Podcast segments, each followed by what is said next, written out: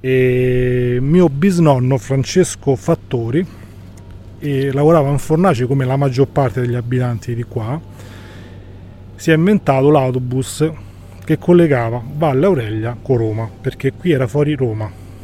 Stavamo in mezza c'è stava adesso in mezza campagna però prima era ancora peggio proprio Roma si fermava lì a San Piero. E collegava, si era inventato l'Audino c'era l'Audino di Valle Aurelia che era la ditta Bezziccheri e Fattori erano due soci Bezziccheri e fattori, venivano dallo stesso paese che loro venivano dalle Marche, dalle insomma, perché erano tutti marchigiani umbri, diciamo qua. E collegava questo Audino, collegava con Valle faceva Valle Aurelia Leone Quarto, ci abbiamo ancora i biglietti, ci abbiamo ancora le foto dell'autobus e non partiva se ne arrivavi te.